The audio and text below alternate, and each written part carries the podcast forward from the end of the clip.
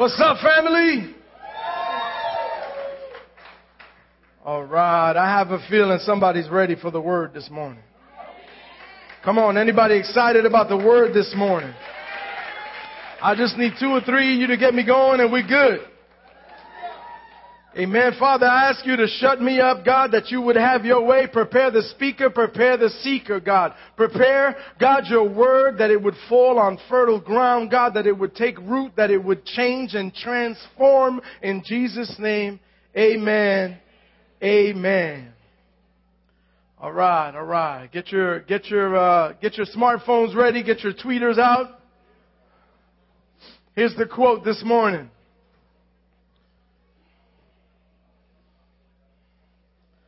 Our greatest fear should not be of failure, but of succeeding at the things in life that don't really matter.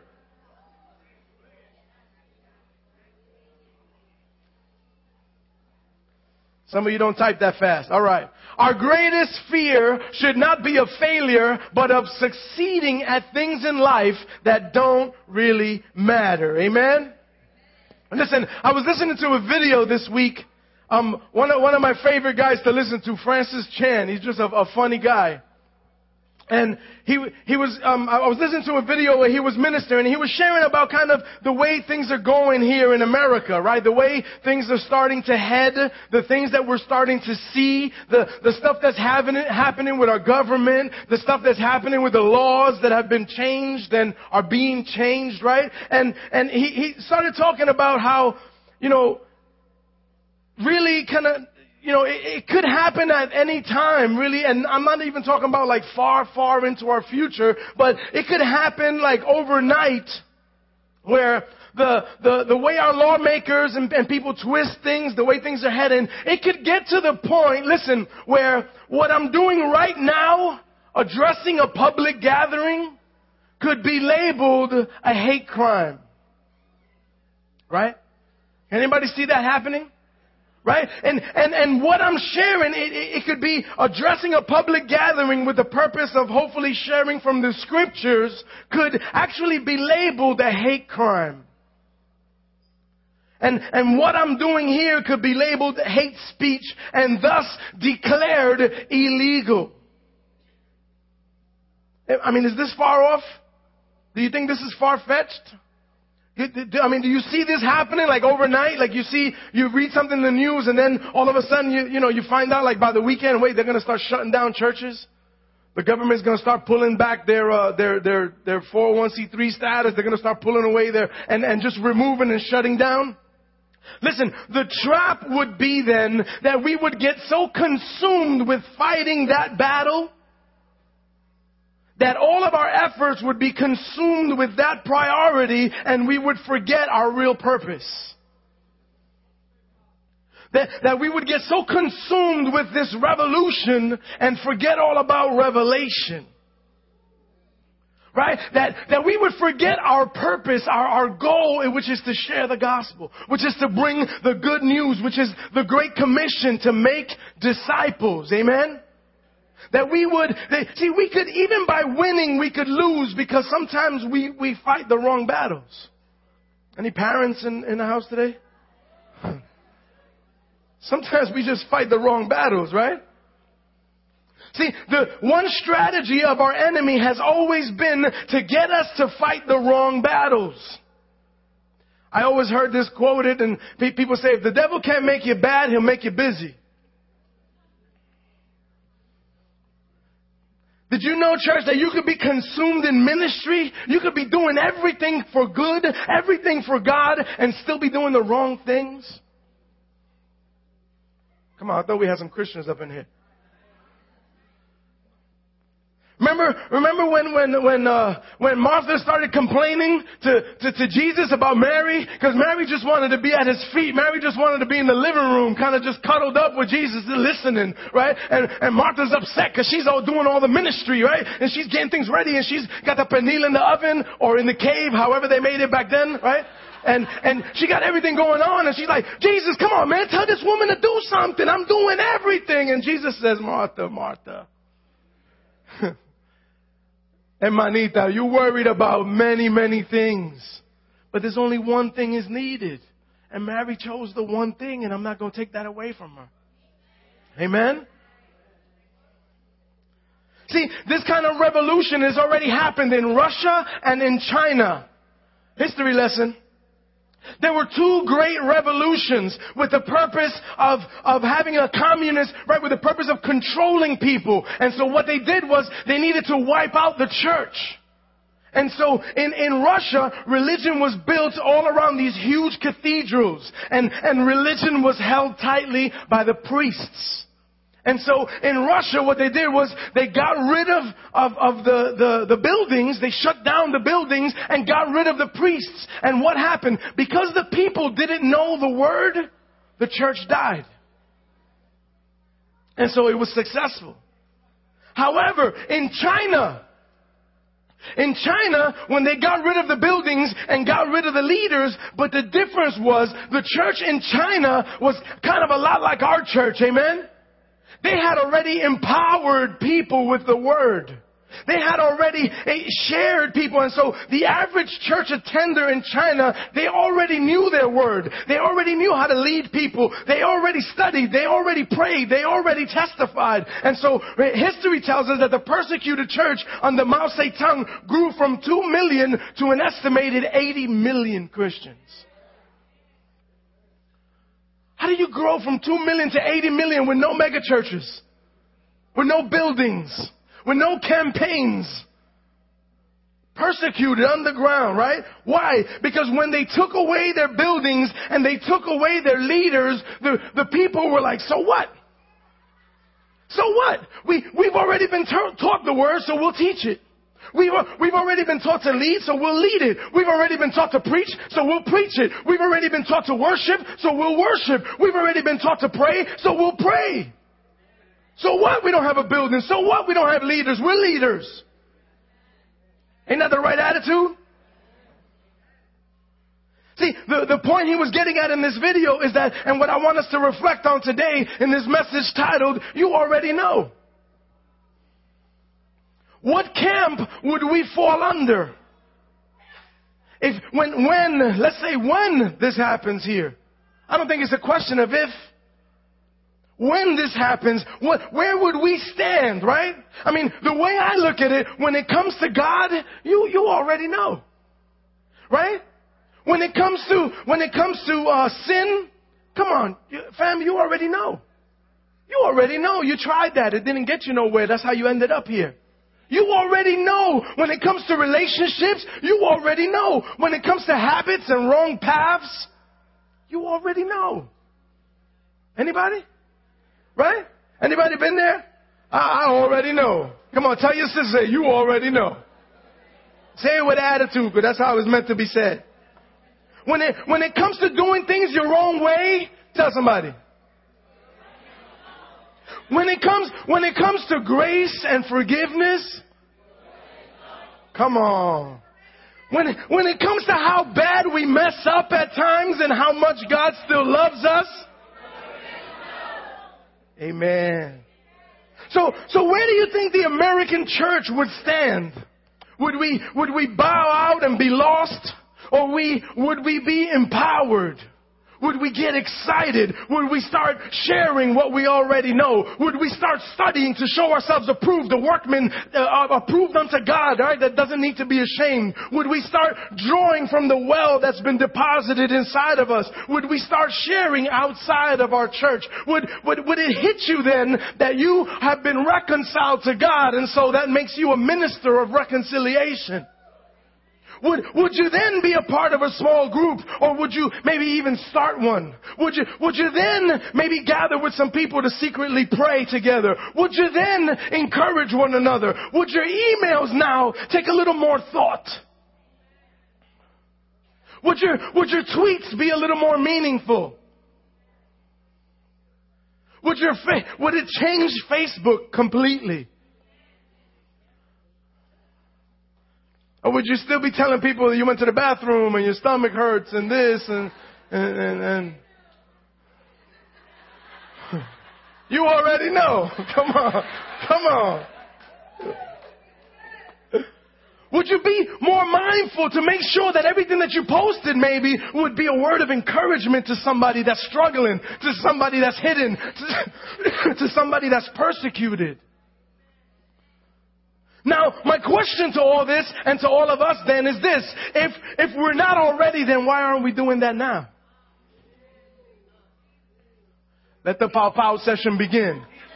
Let's go. Bring it. Say, bring it. Listen, why do we always have to wait for the enemy to start the revolution? Why don't we start one for a change? Why aren't then we now reading more, studying more, sharing more? Why aren't we gathering for prayer? Why aren't we encouraging one another? Why, why is it that instead of gossiping and criticizing and backbiting, we, instead of holding grudges, instead of holding unforgiveness, why aren't we then now walking in grace and walking in, and showing grace? Why, why, when will the judgment of people stop? Why not now? So as I was kind of reflecting on this and I, I, think God was starting to show me and I started to get the picture of how Paul was feeling with this church in the city of Corinth. And if you're just visiting today, we started a new series. We've been going through the book of 1st and 2nd Corinthians. At the sanctuary, we like to grab a book and go from beginning to end. Amen? We did Genesis. It took us how long? You guys are good. She said a year and a half. I'm sorry it took that long. So, so we've been doing, for the last bunch of weeks, we've been doing First Corinthians and we've been going all the way to the book. We've gone all the way up to chapter 3. Because, you know, we start a chapter, then we go back two chapters, and then we, I just, for some reason, I just can't keep going forward. You know, sometimes I gotta, anybody like that in their walk? Pues cállate entonces. I'll tell you what, if you want to go through it faster, do your own study. But so as I start reading this, I, I, started to get it. Paul spent time with these people. He planted this church in Corinth. I know a little bit about that. Right? And and and so maybe it was totally different back then, or, or was it really? I don't I don't know. He lived among them for a year and a half. He raised leaders. He entrusted the riches of God and the goodness of God's grace to them. He shared his life with them. He shared his story with them. And then he leaves them to go do it again somewhere else. And now, at this point, he, he's probably locked up in prison for starting another revolution. Paul got locked up everywhere he went. Amen. Thank God for Christian ex-cons. So he, he's locked up in prison again and he hears rumors, he hears a letter, you know, he hears comments about that his church, his team back in Corinth, they're wilding out again. And so he addresses them, and that's, that's what we read about in 1 Corinthians 3.1. Let, let's read it again. Check it in your Bibles. Make sure I'm I don't make this up. I'm reading it right now from the message because it just gets so raw that way. Look, 1 Corinthians 3.1, it says, But for right now, friends, I'm completely frustrated by your unspiritual dealings with each other and with God. You're acting like babies in relationship to Christ, capable of nothing more than nursing at the breast. Well then, Paul says, I'll nurse you since you don't seem capable of anything more. As, as long as you grab for what makes you feel good and makes you look important, are you really much different than a baby at the breast? Content only when everything's going your way? Paul's going in. Right? And so last week we got into Paul's breakdown, right, of the conditions of man and he, he spoke of natural man and natural man is that man that hasn't said yes to God. That man that's not spiritual. He, the message of the cross to him is foolishness because he's never accepted the Lord. He's never, he's never had that relationship so the Spirit of God is not in him. He's fleshly. He's natural man. Then he spoke about spiritual man in, in 1 Corinthians 2 and spiritual man is just a natural man that said yes to God. And so a natural man that's responded to God, the word says when we respond to him that his spirit is in us. Right? And so that's spiritual man, right? And so, so, so that man, he knows the things of God. The Spirit of God is in him. And now he's telling them, brothers, I couldn't address you as spiritual, but as worldly. infants in Christ. I gave you milk, not solid food because you weren't ready for it. Indeed, you are still not ready. You are yet carnal.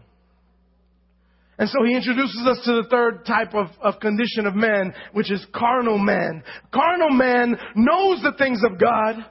He's a spiritual man. He's said yes to God. He has the response from God, but he's still so full of the love of this world that he's characterized more by the things that he's doing and, and, and the way that he feels about the things of this world. Amen? He's, he's already caught up in the revolution. He's, he, carnal man could be one way here and another way at work.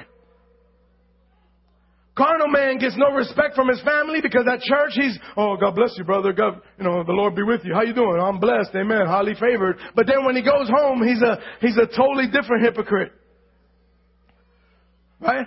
Carnal man at, at work, you know, in, in church, she's hallelujah and jumping up and down in the front, but at work, she's like, ain't nobody got to know my business, alright? See, the Corinthian church got to the place where all they wanted was the spiritual fast food. They, they walk into the church late and they order a number three. They said, give me two of my favorite songs and one quick message. And I stress quick. And don't be boring.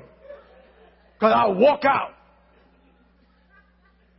And if you don't play my favorite songs, I ain't giving no money in offering. Fast food, everything quick. Right? That was the Corinthian church, not, not us.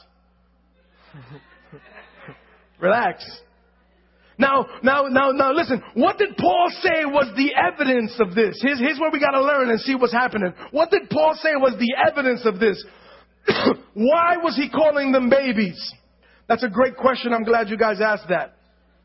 He says in verse 3, For since there is jealousy and quarreling among you, are you not worldly? Are you not acting like mere men when one of you says, I follow Paul, I follow Apollos? See, the Corinthian Christians thought of themselves as spiritual, but their divisions showed that they were carnal. Side note, the problems that we have in our human relationships usually show some issues that we have in our relationships with God. That's not for you to tweet, that's just for you to swallow. See, because when you understand, family, lean, in, lean in. When you understand the forgiveness of God, you flow in that forgiveness. Right? When, listen, if you're not flowing in that forgiveness, you haven't really received it yet. You still think you're, you're here because you're, you're like, you're a good person and you're trying to do the right things and you do enough good things to outweigh, you know, the bad things and the, the ugly stuff that's in your heart that you don't share with nobody. But when you understand the forgiveness of God, you, you flow in that forgiveness. When you, when you get the unmerited grace of God, that grace should spill over into your relationships. When you get that you don't deserve what you got, that should change you. If not, you are an ungrateful piece of Puerto Rican. I, I, don't understand. I don't know what else to call you. Right? When you don't understand that, man, everything that I have, I don't deserve.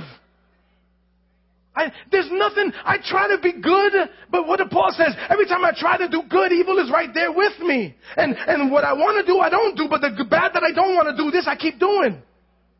Right? Paul says that. So how much more you and I, right?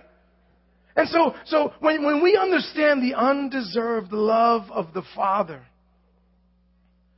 to the point where, where, where a father would sacrifice himself, transform, come down, take our place at the cross to wash us clean, to lift the guilt and condemnation that we should feel. When we understand that, we'll never put that on somebody else. We would never put that on somebody else. See, this was evidence of a worldly way of thinking. Paul says you're acting like babies. You already know these things. See, Paul is talking to the spiritual men and women who are acting like babies because they're still on milk when they should be craving solid food. How many of you had babies or you've been a baby before? Dummy. That's all of us, right? See, you never give a baby something as solid as steak. Why? He's not ready for it. Right? He can't digest it. He can't break it down. He can't, he can't chew it. Well, these Christians in Corinth, like many Christians today, they talk about they want more solid food. They, they wanted more teaching. They wanted more theology. They wanted the deeper mysteries of God. But, but Paul says, but the, you're showing me by the, your actions that you're not ready for that. Because you're not doing what you already know. Está calladito up in here. Family, people leave churches for so many reasons, and some are, some are great reasons. Sometimes you just don't agree with the vision of the church, and it's time for you to go. You being there, you, you, you're being you're being sinful. You're being in the wrong place, right? Sometimes people are called to another place. God will call people to other other places to do different things. Sometimes they've outgrown the church. Leaders, side note, when the people you lead are growing more than you are, there's going to come a point where they outgrow your leadership. But a lot of times, if we're honest with each other, people leave churches because they aren't mature enough to work through issues because they, they, they don't want to, they haven't, they, they, they haven't grasped the grace of God and so they can't deal with the forgiveness of God and so when the ushers come around to grab their baby bottles out of their mouths, they throw a fit and say, I'm out of here. Paul says there's still strife and there's still jealousy and there's still divisions among you. And Paul says, you're supposed to be spiritual. You're supposed to be the light of the world. You're supposed to be the salt of the earth. You're supposed to bring out the God colors in this world. You're supposed to be the spiritual adobo, the seasoning of this world. But you're not even getting along with each other. You're not even doing what you already know. Now listen. Here's a big disclaimer. If you've just started this walk with God, you picked a bad day to show up today. this is not for you. so right now you can ease up, relax, look at the person that brought you here, and they go,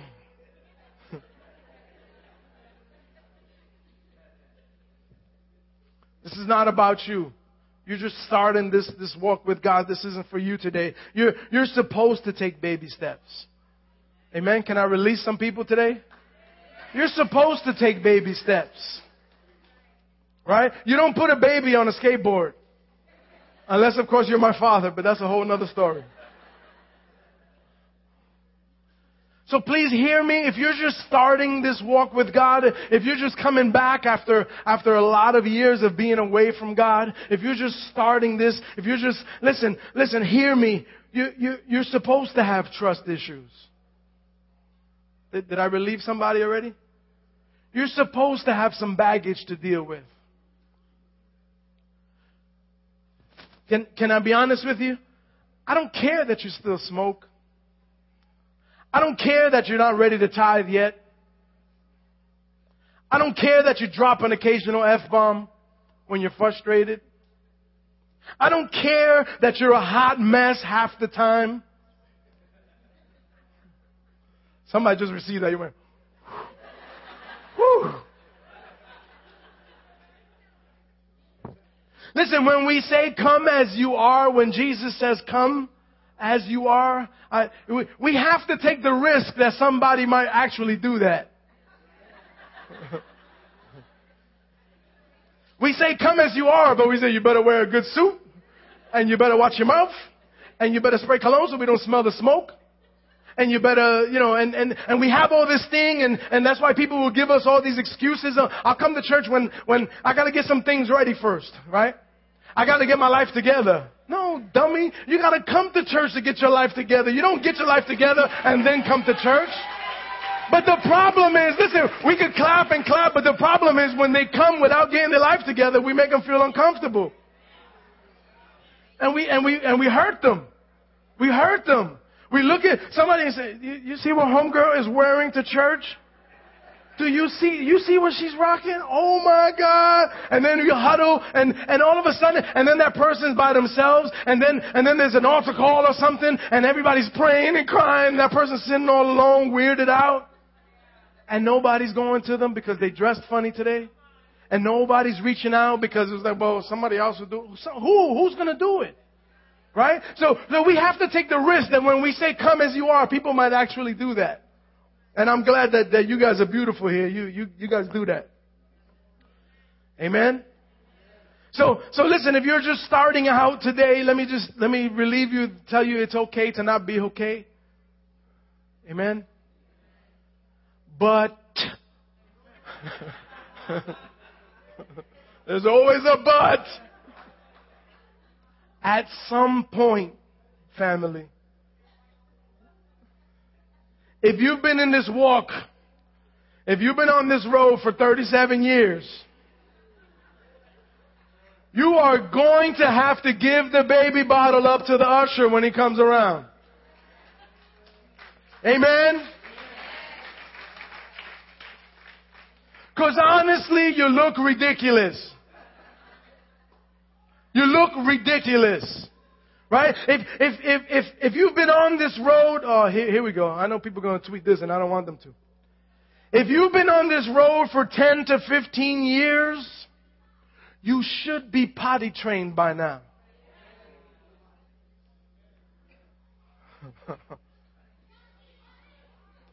what do I mean by that? You shouldn't be dropping doo doo on everyone around you.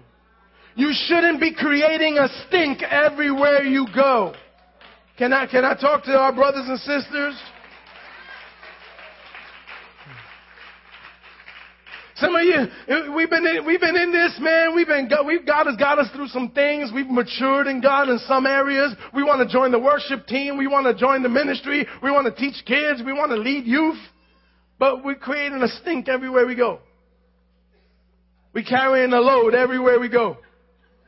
The usher's got to come and bring you diapers and change you up.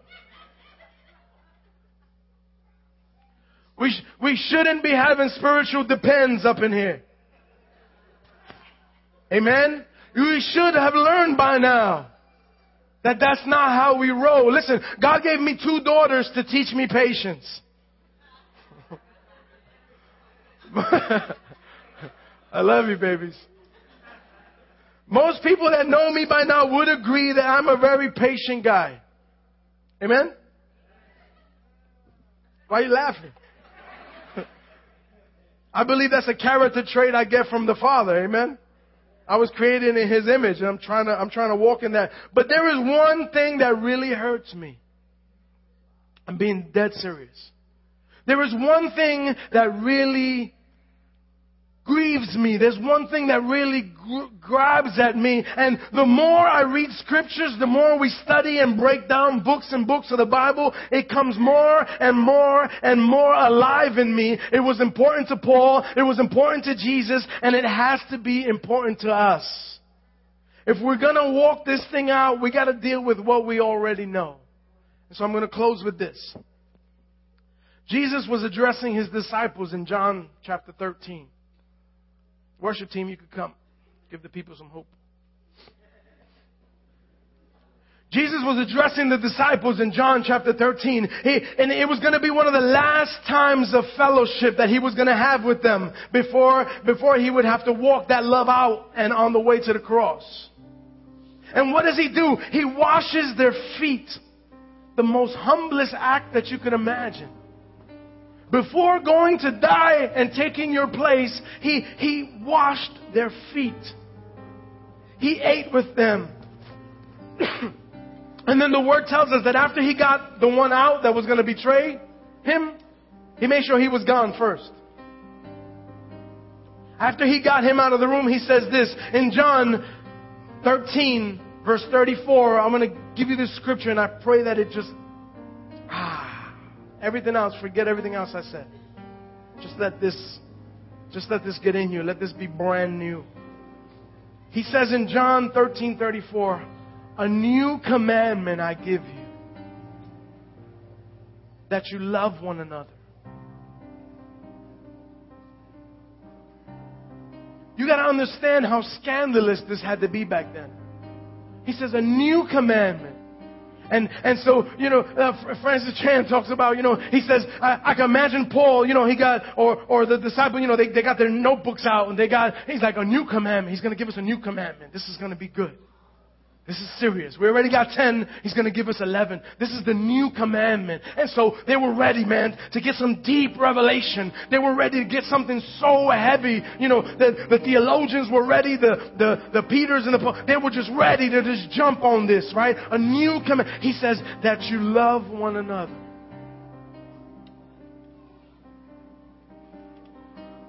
And then it gets worse. He says, just as I have loved you, you also love one another. Just as I have loved you. Here's the master washing their feet, eating with them, fellowshipping with them, and about to go and die for them. And he says, Love one another, and, and as I have loved you, you're also to love one another. But wait, there's more. Verse 35. It says, By this all people will know that you are my disciples. If you love one another. I, I wish I could make this more serious today. Because it sounds so cheesy. Just love one another. That sounds so empty. That's so corny. That's so played out. Just love one another. I wish I could make it so heavy, but maybe if you picture the cross, Maybe if you picture the blood, the trail of blood, maybe if you picture all the blood that spilled down that piece of wood and puddled at the bottom, maybe if you picture the agony, maybe if you picture the defeat, maybe if you picture the surrender, maybe if you picture the substitution, maybe if you put your face on that cross and, and, and understand that it should have been you, maybe then we, we could say, Love one another as I have loved you. And by this, all people will know that you're my disciples. And we could, we could look at that and, and, and we got it so twisted. We could say, wait, you mean they're not going to recognize that we're Christians by the little fish symbols on our cars? You, you serious? I got to do more than that? They're not going to know that we're Christians by the Christian t shirt that I rock to a Christian event. They're not going to know that, that we're Christians be, because we have these huge Christian churches. You mean they're not going to know us by our cool Christian rock bands or by our hip Christian rappers? You mean they, they won't know us by that? No, they will know you you're my disciples by the love that you have for one another. Family, I know some of you have been hurt by churches. I know we've been betrayed, we've been talked about, we've been gossiped on. Some of us been thrown out of some. We've been rejected by others. I think I can honestly tell you Jesus knew what that felt like and still commanded us to love one another anyway. See, at some point we need to get to the place where we can stop complaining about our experience with the church and work on becoming the church that we dream of. Work on becoming the church that we see in scriptures. A church that became one. A church that where if I had two, I'd give you one so that we could both have one. What does that look like today in America? What, what would that look like here in the Bronx? What would that look like if, if it really played out in church? What would that look like? What would happen? I think personally, this would just be the meeting room for leaders. The church would have to be someplace else. I, I, I, think there just wouldn't be room for people if people really saw. I mean, look around. There's a lot of people here, right? I mean, there's a lot of people here. Like, if, but put it this way: if we were all to beat up on one of you, you would understand there's a lot of people here, right? you'd know, man, that's a lot of people beating up on me. So, so imagine if, if this, if this group would start to show the love of God outside of the building. Can you imagine the attraction that the world would have to us? You imagine the change? You imagine how many people would start following you around? Say, what's that stuff that you on? I want to smoke some of the stuff that you smoking. Amen. Can you imagine? Give me, give me some of the little pills that you're taking. I want some of that stuff. I want some. Where do I buy it? And you say, it's free. Oh my God. yes. Hook me up with the free stuff. Everybody wants something for free, right? Hook me up with the free stuff. Who's your dealer? you.